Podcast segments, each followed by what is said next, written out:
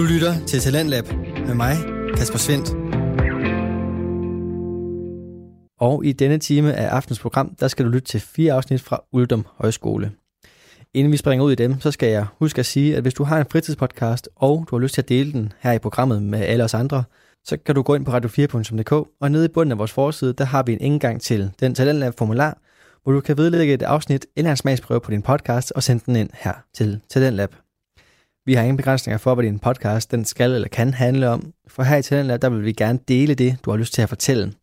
Vi har heller ingen krav til længden på din podcast afsnit, eller hvor tit du sender sådan et. Og så til denne times afsnit, og de kommer altså alle sammen fra Uldum Højskole. På højskolen der har eleverne bag afsnittene her alle sammen været inde igennem et podcastforløb, og det er der kommet altså fire afsnit ud af. Og helt som det altid er her i Talentlab, så spænder afsnittene vidt i både indhold og form. Du kan således høre afsnit om klimavenlige julegaver, et neddyk i monstre, konspirationsteorier med te-drikkeri, og så skal der løses et vaskeægte mysterium. Her først er det Ronja Halmand og Karen Jørgensen, som har lavet et afsnit omkring julegaver og det klimaaftryk, som vores forbrug sætter. De to kvinder de har inviteret en række forskellige gæster ind til en snak omkring, hvad de gør for at forbedre deres klimaaftryk her til jul. Og det afsnit, det får du her.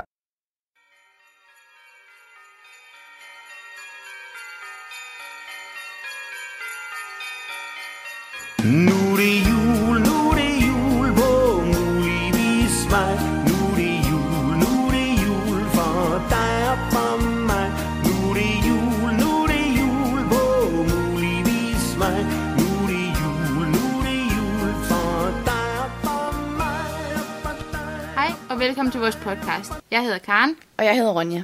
Denne podcast handler om, hvordan man kan holde en grøn og bæredygtig jul, og i denne uge vil vi fokusere på gaverne. Vi håber, I vil lytte med. Der er under en måned til juleaften. Vi kan se frem til en tid med glæde, hyggelige stunder, god mad, gløb og selvfølgelig gaver i massevis. Der spares ikke på noget. Faktisk er julen den tid på året, hvor danskernes forbrug er allerhøjest. Ifølge Grøn Forskels Guide til en bæredygtig jul, brugte danskerne i 2017 over 31 milliarder kroner i december måned. Og mange af de penge blev brugt på julegaver. Desværre er det bare sådan, at julemandens værksted ikke er særlig bæredygtig. Gaverne er julens største klimasynder. Produktionen alene af danskernes julegaver udleder hvert år 1 million ton CO2, som svarer til 200 kg CO2 per dansker i gennemsnit. Kan vi i dag, i en tid hvor vi taler om klimaflygtninge, indlandsisen der smelter og et stigende antal skovbrænde verden over, retfærdiggøre vores ret ekstreme julegaveindkøb, der i den grad belaster vores planet? Til at diskutere denne problemstilling har vi taget de to klimabevidste piger Emma Damgaard og Simone Kordrup med ind i studiet i dag.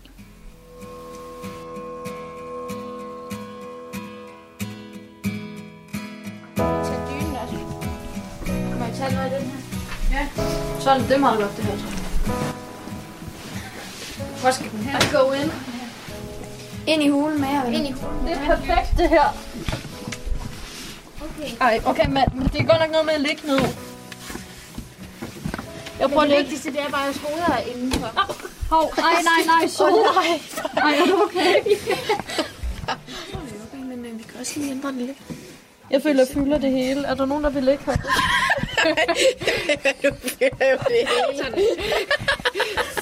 Skal vi ikke alle sammen sidde under bordet, så ligger det bare sådan diagonalt igennem. det er det. Jeg kan se, man sidder noget der. Så er det der rent i midten. Det er så godt. Kan du sidde fint? eller? Det er så dejligt. Okay. Ej, fedt. Jeg tror, jeg tror det er okay nu, faktisk. Okay, fedt. Jamen, øh, så er vi endelig på plads. Det tror jeg. Ja, Godt. det er great. Øhm, Ja, det var helt workout. vi kører. Okay. Vi tænkte på sådan helt til at starte med. Bare sådan, at øh, vores lyttere lærer lidt bedre at kende.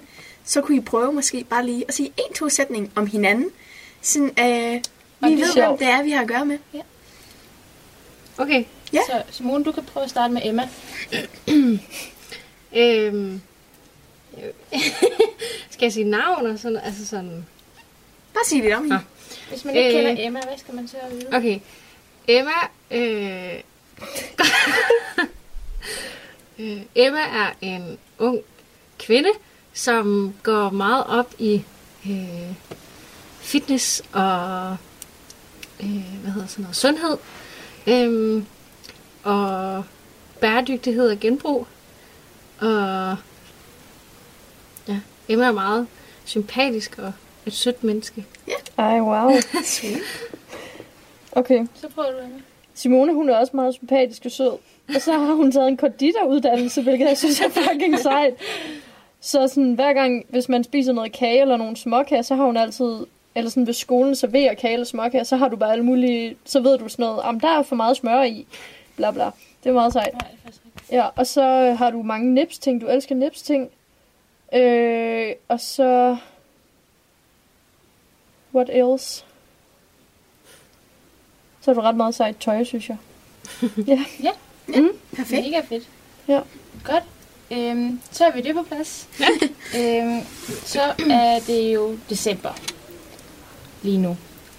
Og øhm, vi kunne indtage godt... Åh, det er godt.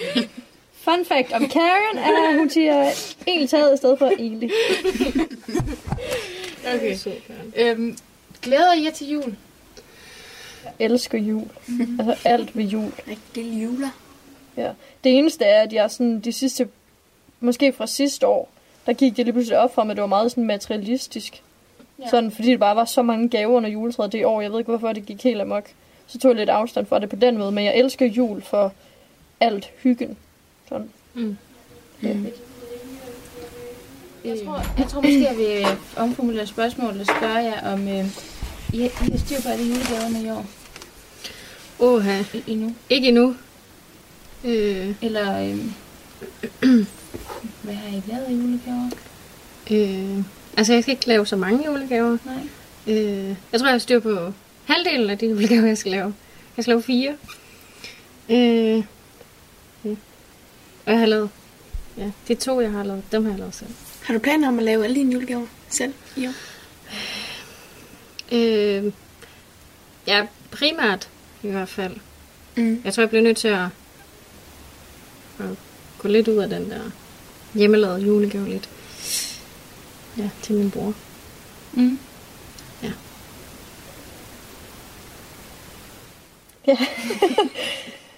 Ja, jeg har næsten styr på alle gaverne faktisk. Det plejer jeg ikke at have så tidligt. Eller jeg ved ikke, om det er tidligt, men Nej, jeg plejer at være... Hvad? Lækkert. Ja, jeg plejer at være meget sidste øjeblik, men det er som om, at så fordi der er værksteder her, så fik man det gjort på en god måde. Og næsten alle gaverne er hjemmelavet. Fedt. Mm. Du sagde lige før, at øh, det første er i år, at det gået op for dig, at det, der, det er så materialistisk julen. Hvad, hvad tror du, der har gjort det? Eller, eller tror du bare... Mm, jeg tror, måske handler det om, at jeg er blevet meget mere opmærksom på mit eget forbrug. Og så fordi jeg har prøvet at skære ned og finde ud af, at jeg i virkeligheden ikke havde brug for så mange ting, så virker det helt åndssvagt, at alle ønsker sig så mange ting. Altså fordi, at hvad, altså har de i virkeligheden brug for tingene? Ikke rigtigt. I hvert fald ikke mange af tingene. Mm. Hvad ønsker du dig så i år? Jeg ønsker mig... Øh... Øh, jeg havde en ting, jeg ønskede mig. Nå, jeg ønsker mig sådan en bæredygtig skraber. Mm. Fordi jeg, altså, i et stykke tid, så har jeg ikke... Altså, jeg plejer ikke at bruge særlig mange sådan plastikskraber. Øhm, men jeg havde alligevel besluttet mig for sådan, okay, det her det er den sidste, jeg bruger, så smider jeg den ud. Så har jeg bare ikke haft en i tusind år. Så nu, nu ønsker jeg mig sådan en bæredygtig bambusskraber. Og så har jeg skrevet på min ønskeliste, at jeg ønsker mig sådan, at folk køber en ged. Mm. Ja, Ja, nej, fedt. Ja. Det kan jeg godt lide. det er faktisk det. Og så oplevelser. Hvordan ville du så have det med, hvis der var en af dine familiemedlemmer, der købte en, øh, en ny trøje til dig fra øh, H&M for eksempel? Altså, jeg føler mig ret sikker på, at det gør min mormor nok. Eller hun køber mig et eller andet sådan fra kop og kande, som jeg bare slet ikke skal bruge.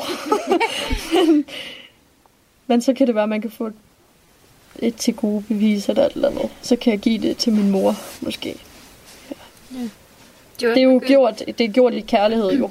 Mm. Sådan. De har begyndt at lave sådan nogle grydeskeer, som er sådan øh, lavet af, af noget øh, genbrugsplast, tror jeg nok. Det var noget, Louise snakkede om. Så dem kunne man jo bytte det til, hvis Ja, det det er rigtigt. skulle være. Mm. Hvad ønsker du dig i år, Simone? Øhm, jeg ønsker mig også oplevelser. Og så ønsker jeg mig faktisk penge til vandrestøvler. Øh, ja. Men det er fordi, jeg gerne vil sådan mere ud at rejse, og så vil jeg også gerne gå Camino. Yeah. Ja. ja. Øhm. Ja, jeg ønsker mig faktisk ikke så mange ting. Jeg synes, det er svært at finde ønsker. Det er også sygt, ikke, at man skal tænke, at man skal finde Ja. ønsker. Ja, det er latterligt. Ja. Mm. ja, for bare et par år siden, så tog jeg mig selv i, at jeg sådan, hvad hedder det, sådan tænkte mig om, hvad, hvad skal jeg have? Og sådan, så gik jeg ind og googlede, hvad er gode gaveønsker. Ja, Mm. så skrev man sådan noget øh, øh, 18 år øh, pige Ja, øh, julegave-idéer. Ja. altså, Ja. så gjort. Ja. Og det skal jo komme fra, altså sådan, ens ønsker skal jo virkelig komme Ja. fra hjertet på en måde. Mm. Altså, ja. Og så er det blevet sådan en kæmpe ting, at man skal ønske sig materielle ting. Altså. Ja. Og så skal man, så synes jeg også, man føler sådan lidt en, ikke en pligt, men sådan en, altså, at det er lidt fjollet, hvis man ønsker sig andre ting end materielle ting. Hmm. Så tror jeg, i hvert fald min familie ville sådan tænke, hvad, det er jo ikke en rigtig gave. Ja. Der skal Altså- være noget, der kan ligge under Ja. juletræet, Ja, ellers så præcis. tæller det slet ikke. ja. Ja, ja. Eller at, altså nogle gange så tænker jeg også, om ens familie tænker, at man er blevet mega heldig og irriterende. Ja. Altså sådan, jeg kan næsten synes, det er pinligt. ja. Mm. Og sådan, nu har jeg pakket næsten alle gaver ind i avispapir. Men det har virket helt fint at gøre, fordi man var på højskole, og det har, det har ligesom været... Altså det har været bare gjort, føler jeg. Mm. Men så kan jeg godt mærke, at jeg kommer til at tænke på, ej, det bliver underligt, når de ligger under juletræet derhjemme. Nej, overhovedet ikke. Men, Nej, det håber jeg ikke. nej, Mm. Men det er bare irriterende, at man skal Ja. tænke det. Ja, det er rigtigt. Men det er også helt voldsomt med gavepapir, at sådan, Ja, man Ja. bruger det en gang, ja. og så er det ude. det er rigtigt. Min mor er faktisk god til at gemme gave, men hun laver selv kort, sådan fødselsdagskort og konfirmationskort, og så klipper hun motiver ud af, af sådan Nej, det var fint. gavepapir og genbrugt gavepapir. Mm. Fordi det er tit sådan rigtig flot, altså gavepapir Ja. rent faktisk. Ja. Og så river vi det bare af pakken, og Ja. så smider det ud. Det er det. Det er en kort glæde. Jeg tror, jeg har tænkt, at sidste juleaften, jeg havde, det var i virkeligheden ikke særlig hyggeligt, fordi der var bare så mange gaver, og altså, det var som om, at, at folk havde travlt. Vi var også vildt mange mennesker. Så det, det var faktisk, ja, det var ikke særlig hyggeligt. Så jeg tror, at jeg godt kunne tænke mig den her juleaften og virkelig slå et slag for, at okay, nu spiller vi brætspil eller et eller andet. Altså, så man, det er sådan noget indre bæredygtighed på en måde, at man lige husker, hvorfor det er, man egentlig holder den aften sammen Ja. på en eller anden måde. Sådan, så bliver gaverne måske også mindre vigtige. Mm. Ja. Det synes jeg er meget fint. Det tænker jeg, at der er mange, der kan bruge det råd. Ja. Ja. Det er for mange af julen også ret stressende et eller andet sted. Ja, det er det. Så hvis vi bare alle sammen slapper lidt af, og det var med at tage det så seriøst, også mm. med gaverne. Ja. Ja. Tak for det. Tak for, at I har lyst til at komme ind i den her hule. Ja, fordi vi måtte. Ja. Det er jo sjovt. Karen, Hvor du lagt din sko her? Hvor- Hvorfor kun én? Jeg ved, jeg ved ikke, hvor den anden er. Hvad er det her? Er det madpapir? Jeg tror måske, det er fra... Øh, hvad hedder det? Lakridspeber. Nå, ej, hvor lækkert. Mm. Det kan du ønske af julegave, Emma. Ja, det kunne være godt.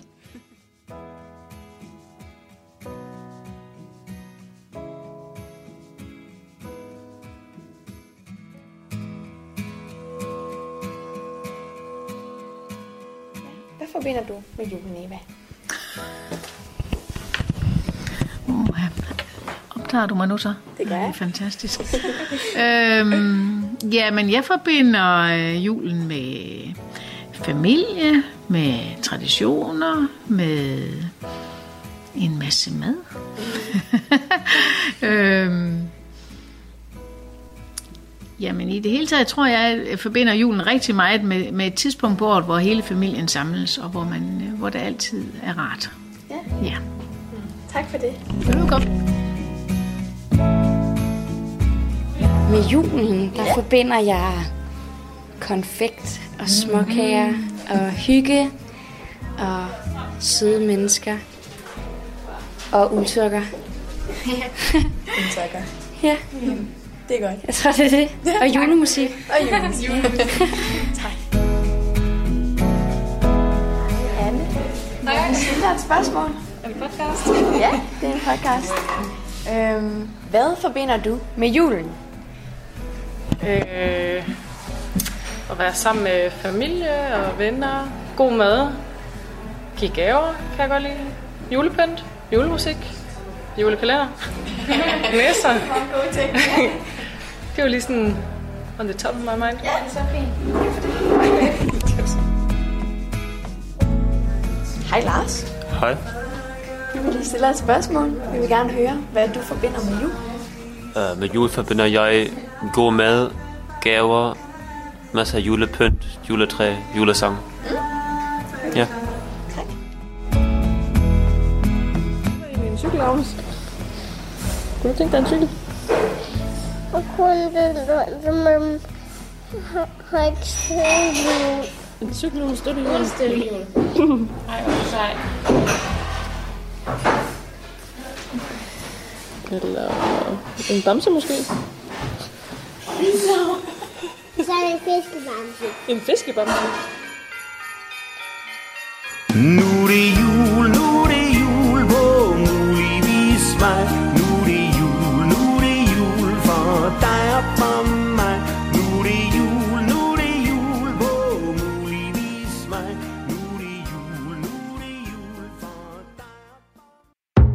Radio 4 taler med Danmark. Og til tonerne af Flemming Bamse Jørgensens jul på muligvis vej rundes første afsnit fra Uldum Højskole af. Du hørte her de to værter, Ronja Halmand og Karen Jørgensen, tage en snak omkring julegaveønsker og indkøb, og det klimaaftryk, som vores forbrug sætter. Det næste, du skal høre, det er i en helt anden boldgade, for her der skal vi fra jul og klima til uhygge og monstre. Afsnittet her, det handler om zombier. Du lytter til Monstrum med Troels Pedersen. Og Jonas Søjden. Og i dag, zombier.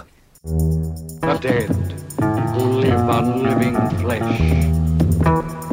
The dead whose haunted souls hunt the living. The living whose bodies are the only... Ja, det lydklip, som I lige hørte, var fra The Night of the Living Dead, traileren fra 1966, øh, 1968 undskyld, af øh, George A. Romero. Prøv at forestille dig det her. Det er en lun sommernat, måske midt i juli. Der er bål, du kan dufte det. Nogle er på vej i seng i deres telte, andre har lige åbnet for en flaske whisky. Måske er der nogen, der sidder og spiller guitar. Det ligner en normal sommeraften, hvor folk bare er ude at campe. Forskellen er bare, at omkring campens vægge går der tusindvis af halvdøde, forrådnede eksistenser rundt og knuger og hungrer efter din hjerne. Disse hungrende eksistenser kalder vi jo for zombier. Hvad er en zombie? Ja, det er jo et godt spørgsmål. Ja. Altså, i populærkulturen, så er blevet zombies jo blevet til øh, et, øh, et, et rovdyr, ja. som jagter mennesker. I jagt efter noget at spise. Typisk. Det er jo enten hjerner eller, hvad hedder det, flæsk. Ja. Altså kødet fra andre mennesker. For at, ligesom sådan, at opretholde sig selv og sin form. Tror man. Der er jo forskellige fortolkninger af det. I The Walking Dead er det i hvert fald for at spise. Mm. Og i øh, den her film, som vi snakker om i dag, også lidt, der hedder Warm Bodies. Fra 2013, instrueret af Jonathan Levin. Hvor øh, en zombie ved navn er spillet af Nicholas Holt, hvis jeg, det, er samme med siger hans navn, det er jeg ikke sikker på, bliver forelsket i Julie Grigo, som bliver, som bliver spillet af Theresa Palmer, hvor han er en zombie, der render rundt i en lufthavn i USA, efter The Zombie Apocalypse bryder ud. Og øh, han, han, op, han, han, han har stadigvæk nogle af de her menneskelige følelser, man kan ikke rigtig sætte øh, hvis man siger, ord på, hvad det er, han går og føler. Og da han så ser den her kvindelige overlever, øh, Julie, så bliver han faktisk forelsket i hende. Jamen det, der også er spændende i filmen, det er, at han bliver forelsket efter, at han spiser hendes kærestes hjer- hjerne. Ja. Så i den film, der går zombiesene faktisk efter hjernen, for at få noget af deres menneskelige egenskaber tilbage.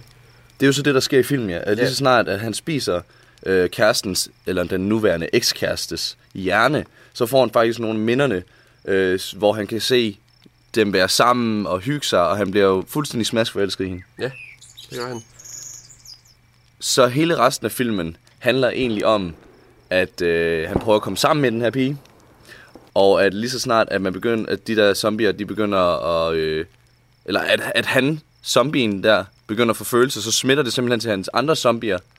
Og så plottet i filmen handler også om, at der er en anden zombie-race, som hedder Skins og Bones, som... Øh, jeg er ikke sikker på, hvad de hedder. Men som, som så er fuldstændig mistet, der, mistet deres menneskelighed, som spiser alt med en puls. Men hvor ham her han faktisk også har sådan, om, så, så ser han faktisk en overlever, har et fedt ur, og så spiser han sådan armen for at få uret. Og man kan se sådan lidt en, en sådan komisk version af zombieverdenen, hvor det så handler mere om den følelsesmæssige side, end den overlevelsesmæssige side.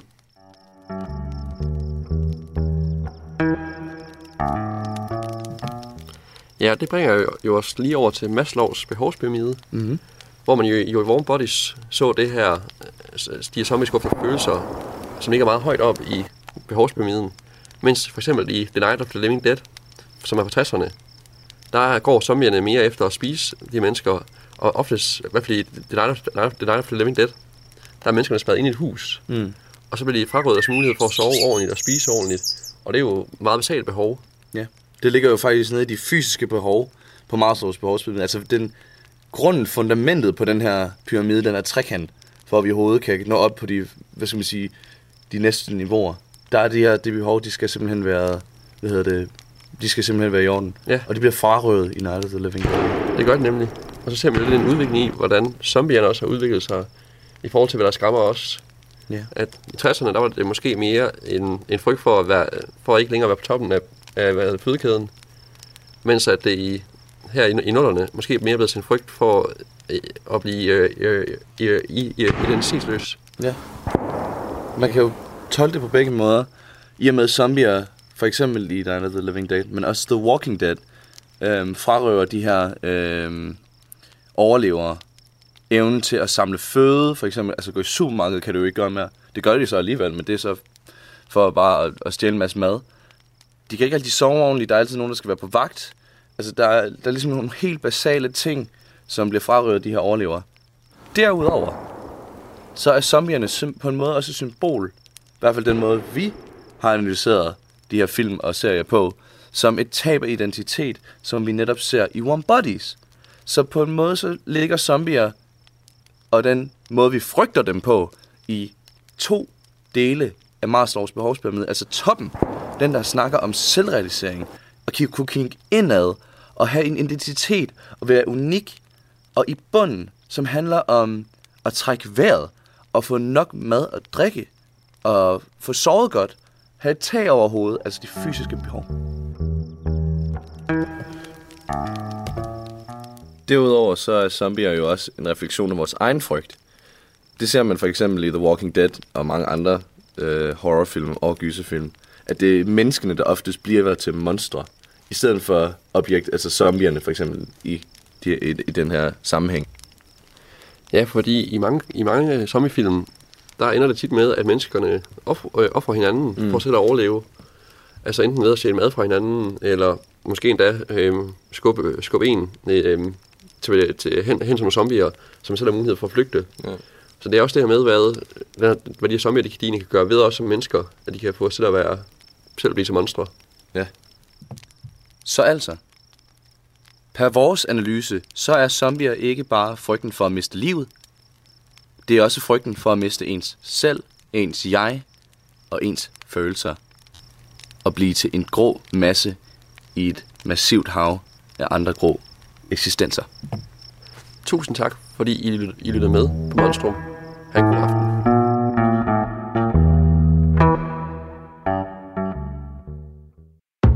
Radio 4 taler med Danmark. Og det var Troels Pedersen og Jonas Sauden, som du kunne høre her i et afsnit omkring zombier i programmet Monstrum. Det fik du her i Talentlab, hvor denne time består af afsnit fra Uldum Højskole og eleverne på skolens podcastlinje. Inden du får næste afsnit, der skal jeg minde om, at hvis du har en fritidspodcast, og du har lyst til at dele den med endnu flere, så kan du få den sendt her i Talentlab. Vi har ingen krav til, hvad din podcast den skal handle om, for vi har lyst til at dele det, som du vil fortælle. Og med deltagelse her i Talent Lab, der, er det også, der har du også mulighed for sparring og udvikling på din podcast i den retning, som du vil have din podcast i. Du kan sende et afsnit eller en smagsprøve på din podcast ind til programmet her ved at gå ind på radio4.dk, og udfylde en formular, hvor du også kan sætte et par ord på, hvilke tanker, som står bag podcasten, og måske hvor du gerne vil hen med den. Og nu, der skal vi tilbage til afsnit fra Uldum Højskole. De var på besøg her på radioen for et par uger siden, og her der var jeg så heldig at få hørt de første par minutter af det næste afsnit. Så jeg ved, at jeg skal huske at sige, at hvis du har lyst til en kop te, så er det lige nu, det vil være en god idé. Her der får du nemlig et afsnit med Marie Torben, Marie Wissing og Clara Graversen, som de har valgt at kalde Conspiracy. Et afsnit, som dykker ned i konspirationsteorien omkring, om månelandingen var falsk, og som tager en god kop te, imens den snak den ruller. Og så kan du gøre det samme.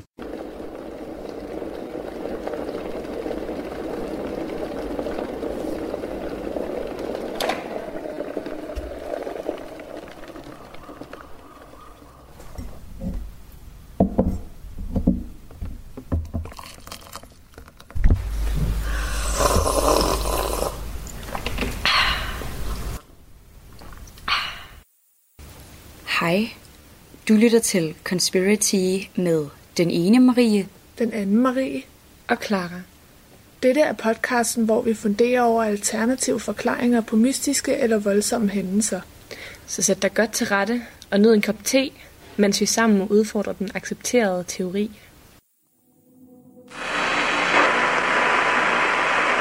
It's one small step for man, one giant leap for mankind. I dag skal vi snakke om den historiske begivenhed, der fandt sted den 20. juli 1969, nemlig øh, månelandingen. Eller den er efter sigende sket. Ja. Månelandingen. Ja, det er jo det, vi skal diskutere i dag. Øhm, og det er jo Neil Armstrong, som var den første, tror vi, der øh, landede på månen. Det første menneske, der landede på månen. Og det er jo heraf det meget kendte citat, som vi lige har hørt, kommer fra A small step for a man, a giant leap for mankind. Ja, yeah. og øh, da Neil Armstrong han så tog de her berømte skridt på månen for første gang, mm. øhm, så gjorde det jo også, at USA faktisk vandt det øh, rumkapløb, de havde haft med den tidligere Sovjetunion i rigtig mange år, og øh, som Sovjetunionen egentlig, egentlig havde ført, indtil mm. øh, USA sendte en raket til månen med Og- en mand. Ja. Og hvad var det, det gik ud på, det her rumkapløb? Det handlede bare om, hvem der var den Mhm. første Supermagt til at komme til månen. Altså det var vel, ja, lidt Og til... Rusland, eller Sovjetunionen, havde øh, formået at sende en mand ud i rummet, og han tog sådan en... Øh, ja, en runde om, om, om jorden. jorden. Ja. Så de førte jo stort, kan man sige, Mm. indtil at USA efter sigende, så sendte nogen ja, til månen. til månen, og det, det var jo meget en magtkamp. Altså Ja. det handlede om at vise, hvem der i virkeligheden var den største supermagt. Ja. Havde de bedste teknologiske ressourcer. Ja, ja lige præcis. Men, men der er jo netop rigtig mange, som faktisk tvivler på, at øh, den her månelanding, den i virkeligheden fandt sted. Ja. Øhm, Der er jo nogen, der tror, at det blevet filmet i et filmstudie. ja. Det er jo, en det er jo lidt vildt. Nogle af de mest relevante begrundelser, vi tænker for, hvorfor at der er nogle mennesker, der tror, at månelandingen er en konspirationsteori, eller ikke er sket i hvert fald. Dem vil vi ligesom snakke om i dag. Øhm, så vi har fundet fire, som vi synes er rigtig spændende. Ja, Ja, og den første, den handler om det her flag, som øh, Neil Armstrong han efter sine skulle placere på månen. Øhm, det er det amerikanske flag. Øhm, og øh, det kritikerne mener er, at øh, flaget det blaffer øh, i vind øh, på månen. Men eftersom der ikke øh, findes vejr og vind på månen, ikke på samme måde som på jorden i hvert fald, så burde det ikke være muligt for et flag at kunne blafre, øh, ja, når man sætter det på månen. Ja, det har i hvert fald været et ret stort punkt for de forskellige kritikere. Øh, noget, der har været meget fokus på. men den er der jo lidt en forklaring på. Og det, der sker, er jo, at man vil gerne kunne se fra øh, amerikansk side, vil man jo gerne kunne vise sit flag frem. Og eftersom der ikke er nogen vind på månen, så vil flaget jo automatisk falde ned. Ligesom når man sætter et flag op i en flagstang herhjemme, og der ikke blæser, så kan man ikke se, hvad der er på flaget. Og det ville jo være lidt krise for øh, USA, hvis de ikke kunne vise, at det var dem, der rent faktisk var på månen. Så det man gjorde, det var, at man øh, satte sådan nogle stål wire i fladet, der skulle holde det udstrakt. Og de wire blev så krøllet sammen på en eller anden måde. øh. Så da det her flag skulle foldes ud, så er der faktisk en af de her wire, der øh, var krøllet sammen. Og det giver en effekt af, at flaget det blafrer. Det er meget konkret at forholde sig til. Og modbevis, hvorfor. Hvorfor lige netop det her punkt i virkeligheden ikke kunne være fundet sted. Mm. Ja. Men der er jo også andre forskellige begrundelser på, hvorfor at... Der er nogen, der er svære at modbevise mm. Mhm. end andre. Øh, nogen, hvor man ikke helt kan komme med en Helt forklaring på. For eksempel, var det den måde, de byggede det der rumskib, der så kunne komme til månen, at de efterfølgende har destrueret det hele. Ja. Sådan som altså tegninger og redskaber, alting er destrueret. Og det giver jo ikke mening, når det er, er en historisk begivenhed, som har betydning for menneskeheden. Og alle de ressourcer... Øh, og hvor stor betydning det har haft for øh, USA's magtposition øh, i verden. Ja, så kan man nemt stille spørgsmålstegn til, hvorfor har I så valgt at destruere det? Det giver ikke helt Det giver giver ikke ikke mening, mening. at man ikke har passet mere på Nej. de dokumenter og de koder og de altså dele, der har været brugt i den her rummission. Og den er, den er svær, Den er svær at sige finde, noget til. finde noget imod på. Men Hvorfor Ja. vil man gøre det? Det er i hvert fald noget, vi undrer os rigtig Ja. meget over. Og man kan jo sige lidt det samme med nogle øh, af de optagelser, der er blevet lavet fra NASA's side af. Øh, Udover dem, der selvfølgelig er blevet vist, og man, altså man kan finde på internettet i dag, så har der jo været flere optagelser fra månelandingen, som NASA jo også ved et uheld er kommet til at lægge ny film henover. Det lyder, altså... altså det lyder lidt mistænksomt.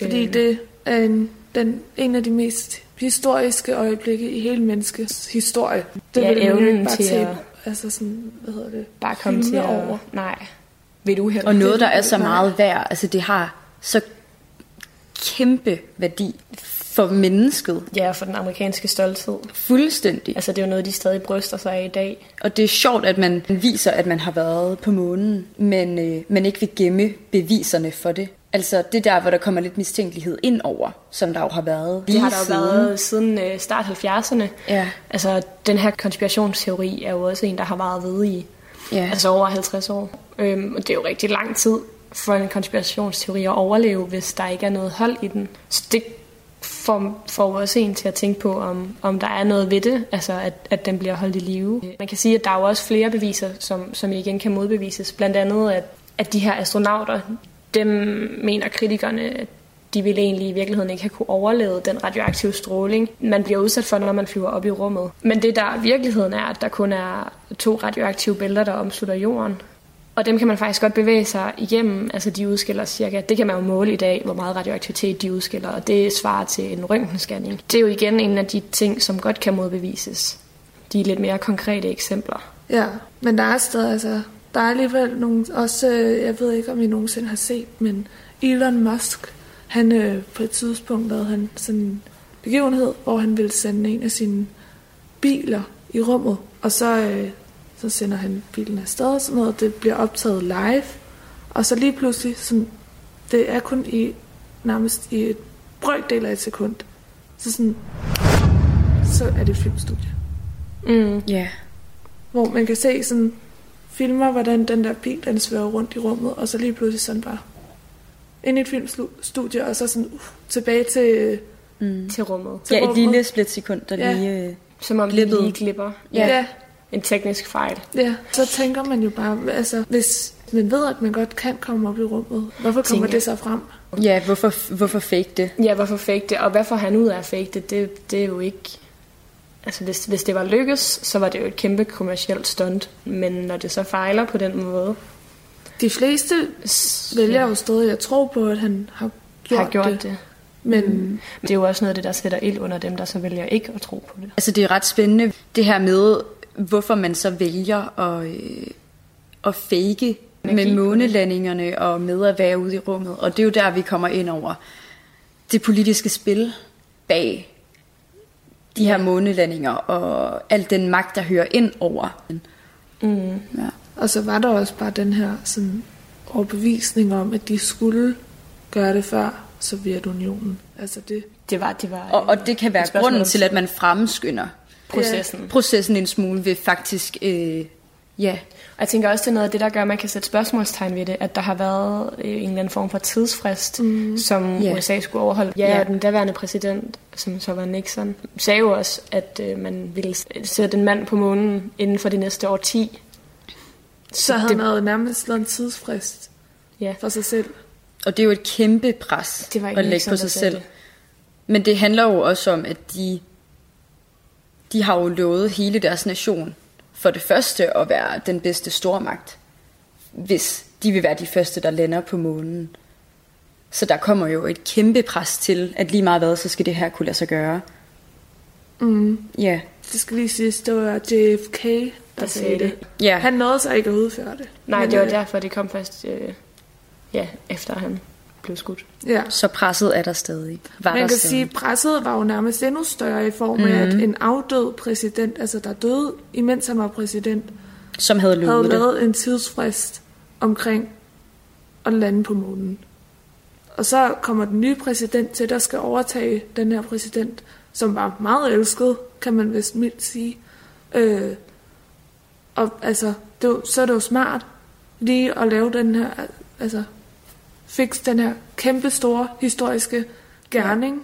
Han vandt befolkningen, og han vandt at, være, øh, at gøre Amerika, til, til den bedste supermagt lige der. Så der er jo både nogle de her logiske modargumenter for de små mistænkeligheder ved konspirationsteori. Men det er lidt sjovt, selvom alle de her øh, argumenter, vi har snakket om, de ligesom bliver modbevist. Så, så er der jo stadigvæk. Der er virkelig mange tilhængere. det er en verdenskendt konspirationsteori, som vi har snakket om 50 år senere, er der stadig folk, der tvivler på månelandingen. Og man kan godt blive lidt i tvivl nogle gange, når man hører de, de få modargumenter, der så ikke kan. Ja, det gør Men, men tænker I, at det er nok til at, altså, Ja. at, at totalt betvivle den her hændelse? Jeg synes, det er nok til at sætte spørgsmålstegn ved den her hændelse og sige, jamen det her er en valid konspirationsteori, som man faktisk kan snakke om, ligesom vi gør. Øhm, netop fordi, at det er så store, så store beviser, så store beviser for, hvor, hvorfor det her ikke kunne være sket. Ja, jeg synes faktisk, det er meget interessant, for jeg har altid tænkt, eller altid haft sådan på en eller anden måde lidt en blind tro på, Ja. at det var rigtigt. Men nu hvor der lidt er blevet løftet sløret for det, den her generelle udslettelse af dokumentation om månelandingen, så kan jeg da også godt mærke, at jeg bliver, altså, jeg bliver i hvert fald mistænksom. Ja. Også fordi man ved, der foregår rigtig meget bag NASA's meget lukkede døre, og vi ved, hvor meget magt de har. Vi ved, at de gemmer rigtig meget for os, så derfor kan man nem- nemt skabe den her tvivl. Jeg ved, jeg, øh, jeg tror i hvert fald, jeg har en tvivl på, om den her månelanding faktisk er hent eller ej. Det er først noget, jeg har sat spørgsmålstegn ved, når jeg begyndte at sætte mig ind i det netop, som du siger. Jeg er ikke overbevist, det er jeg overhovedet ikke. Men jeg er heller ikke, øh, jeg kan ikke sætte mig ned og sige, det er sket. Altså, der, er- der er jo en grund til, at den er så stor, den teori. Den lever videre. Ja, og at den har levet i så lang tid, og at den sådan er lige så populær, som den altid har været. Øhm, det eneste, jeg kommer til at tænke på, det er, hvorfor vil de så lade som om, at de filmer en månelanding? Altså sådan, ud over det politiske og sådan noget, ud over alt det, er der en grund til, at de sådan, altså, ikke kan komme ud i rummet? Er der en grund til, at de sådan... Yeah. Altså, hvad nu hvis, hvis det, de så faktisk ved omkring, hvorfor vi ikke kan komme ud i rummet, det er noget, som man sådan ikke har lyst til at vide? Ja, hvad nu hvis de større. ved, hvad nu hvis NASA ved noget? Som- ved noget som- omkring rummet og det ydre og alle de her ting, som vi normale mennesker, der har en hverdag på jorden, ikke ved noget om. Og til, altså, Bliver- altså- det er sådan noget fuldstændig... Noget, som vi ikke vil kunne forholde os til. Så Ja. derfor bliver det gemt væk. Ja. Fordi at vi vil gå i total hysteri, Mm, ja. og øh, vi vil ende med at lave vores egen menneskets undergang af stress Ja. over, hvad, der er derude. Men det er det, jeg kommer til at tænke på. Altså, Ja. er det sådan noget med, at de fandt ud af, at der faktisk... Øh, var fremmede væsener i rummet? Eller, Ja, men, eller tænk, hvis de fandt ud af, at der slet ikke var noget. Hvis der slet ikke var noget. ude i rummet, andet end os. Ja. I hele universet. Men det er jo en ny konspirationsteori i sig selv, faktisk. Ja, det er rigtigt. Det er rigtigt. Men sådan, altså, det er jo bare... Tænk, hvis det er derfor, de tænker sådan, vi kan ikke tage ud Ja. i rummet, fordi der er ikke noget. Der er ikke noget. Kan ikke, kan ikke overleve Ja, de kan ikke den her velvidende med at vide, hvad end det nu er. Så derfor gemmer vi det væk og laver det her billede, som alle forventer og alle gerne vil se. Så det er det, vi gør. Vi er ude i rummet. Vi lander på månen. Bum bum. Faker den. Vi faker den og sørger for, at øh, verden kan fortsætte. Og folk kan have deres 9-15 job og whatsoever hver dag. Nu kan vi jo sende den videre til jer. Vi kaster bolden videre. Vi håber, vi har skabt noget tvivl. Ja. tvivl. Ja, og vi håber selvfølgelig, at han det. Vi ses næste gang. Hilsen den ene Marie. Den anden Marie. Og Clara. Radio 4 taler med Danmark. Det var et afsnit fra Conspiracy med værterne Marie Torben, Marie Wessing og Clara Graversen. Det sidste afsnit fra Uldum Højskole, som jeg vil afspille for dig her til aften. Det hedder Soundboxens sidste time, og det er med Rasmus Butte og Alexander Fris. Her der skal vi dykke ned i det mysterium, som blev skabt da højskolens Soundbox forsvandt. Og her der kan du så høre, om de to værter de lykkes med at løse forbrydelsen.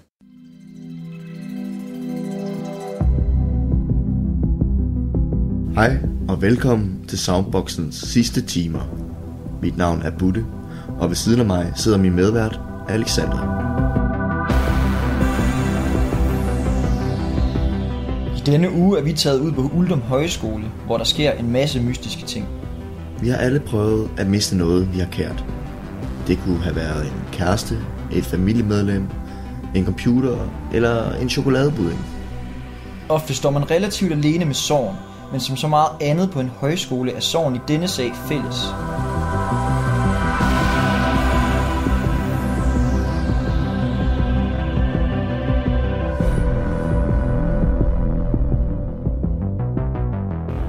Det er lørdag aften på Uldum Højskole. Som så mange weekender før, er festen fuldt i gang. Temaet er Oktoberfest. Soundboxen brager der ud af i det gamle sikkerhedsrum, hvor der er lavt til loftet og dansegulvet er belyst af kulørte lamper. Ved siden af dansegulvet er der placeret lædersofaer, hvor elever og gæster snakker. Bærst i lokalet er der gang i poolbordet. Kigger man omkring, ser man ikke andet end smilet på folks læber. Musikken er med til at sprede den gode stemning. Snart vil den gode stemning dog være forbi.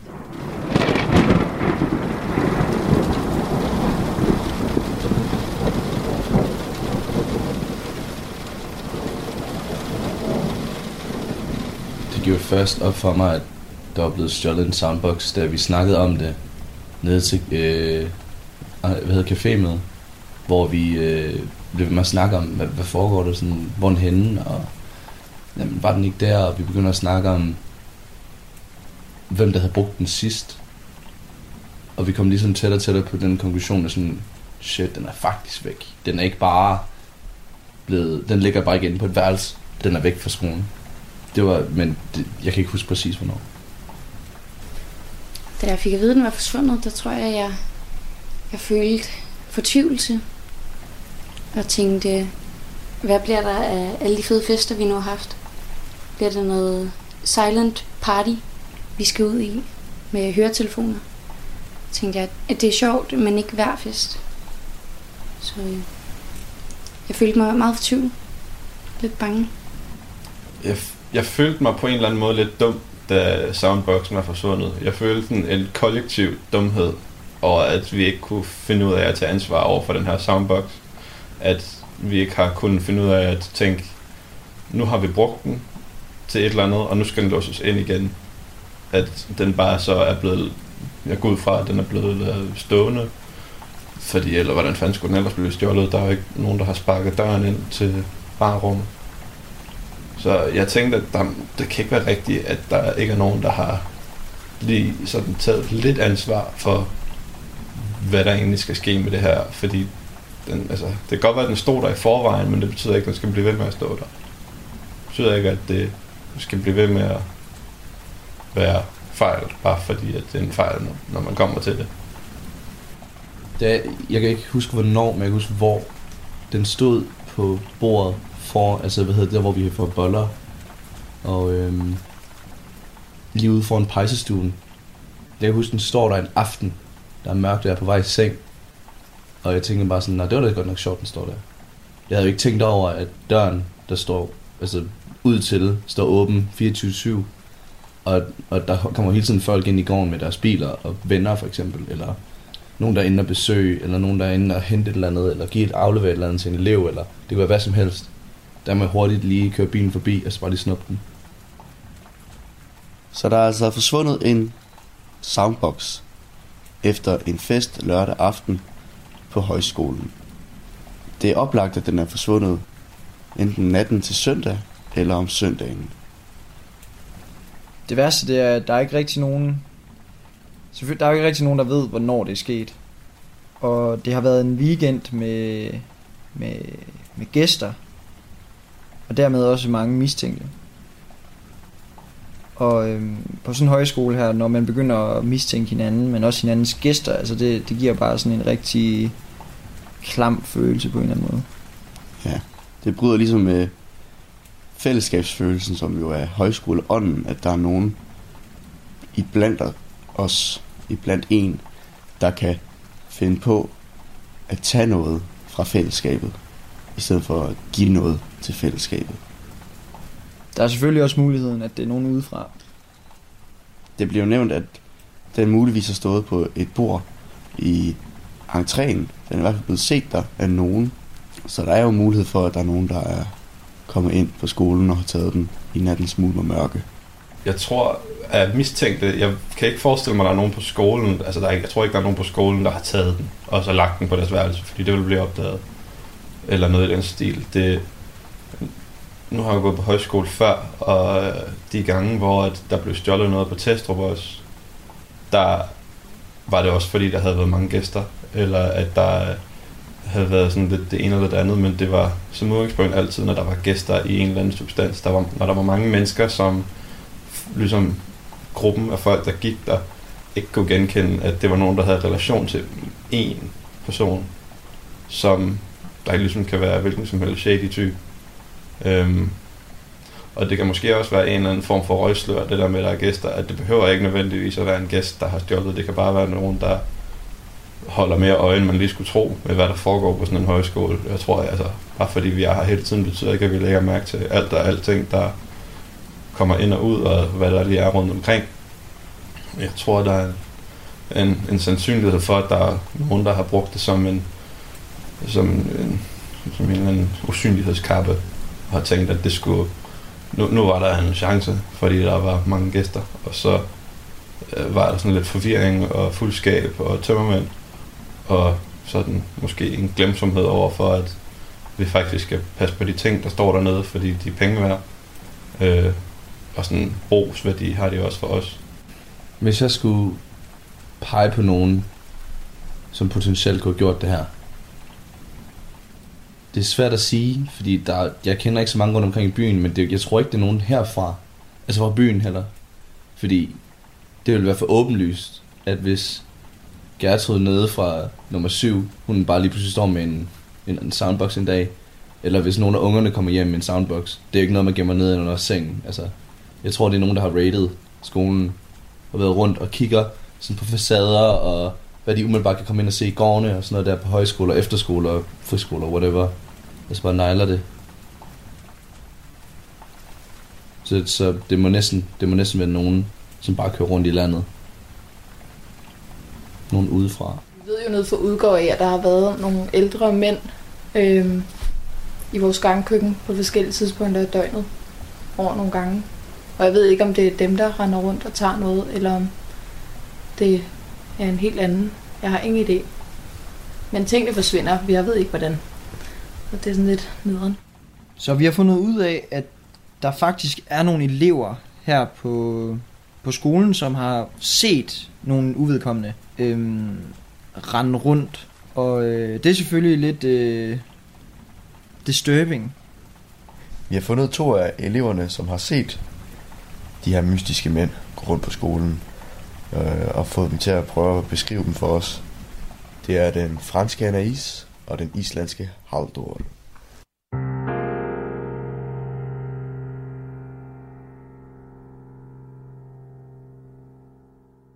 Ja, så var der så den der aften, hvor vi havde set øh, film, og så går jeg tilbage til værelsen, som man ligger i udgård, og øh, er alene med min øh, dyne på hovedet, og kommer ind, og det er sådan et udgård af den trap, der går ned, og et trap, der går op, og så kan jeg bare se en mand sådan i 50'erne, der bare er her. Og jeg synes bare, det er lidt mærkeligt. Klokken er halv tolv. Øh, jeg stiger lidt på ham, men ved ikke rigtig, hvordan jeg skal reagere, fordi det synes jeg ikke var særlig fedt. Øh, og så kigger han på mig og begynder at tage afsted og at fløjte lidt, øh, når han tager afsted. Og det var lige det. Og så tog jeg så ud og se min roomie, og var sådan, har du set ham der manden? Det synes jeg ikke var særlig rart. Og hun havde så ikke set en mand, så det var også meget mærkeligt. I saw a guy when I looked out uh, a window in the ground level in Ugo. I saw a guy, I think one window or two windows down, that was looking facing the window. Uh, he was just staring inside, and I looked out. I saw him just to get some air, and I just noticed him, and then uh, he noticed me very calmly, sort of turned to me, and then turned around to walk away from me by the building, like from the side. And so he walked all the way, and so I kind of like immediately left the room, tried to ca- like ran down the hall. He was going towards the um, the exit and entrance in Ugo, the the ground level one. So I thought he might be going inside the building, uh, and I ran there. I didn't see him there when I came, so I think he just must have walked silently and then just sort of ran or something. Um, but yeah, he was wearing like a jacket, a hood, some baggy-ish jeans. Så vi ved altså nu, at der har været en til flere ældre mænd inde på højskolen på sene aftentimer. Uvelkomne og uinviterede. Hvad har de lavet her? Det er meget muligt, at det er dem, der er vores gerningsmænd. Man kan sige, at problemet med, med udgård, det er jo ligesom, at det er, det er et område på skolen, der er længst væk. Og de naturlige omgivelser omkring det er også bare, det ligger op til, at man sådan kan snige sig derhen og snige sig væk derfra igen. Det er omgivet af en skov, en lille skov, krat nærmere, hvor at, øh, motorvejen, motorvejsafkørslen ligger lige på den anden side. Så det er utrolig nemt at komme til og fra udgå fra alle veje, uden at blive set, for der er helt mørkt. Så kære lyttere, vi må desværre meddele, at vi nok aldrig fanger tyven. Medmindre det bliver på færds skærning. Tak fordi I lyttede med.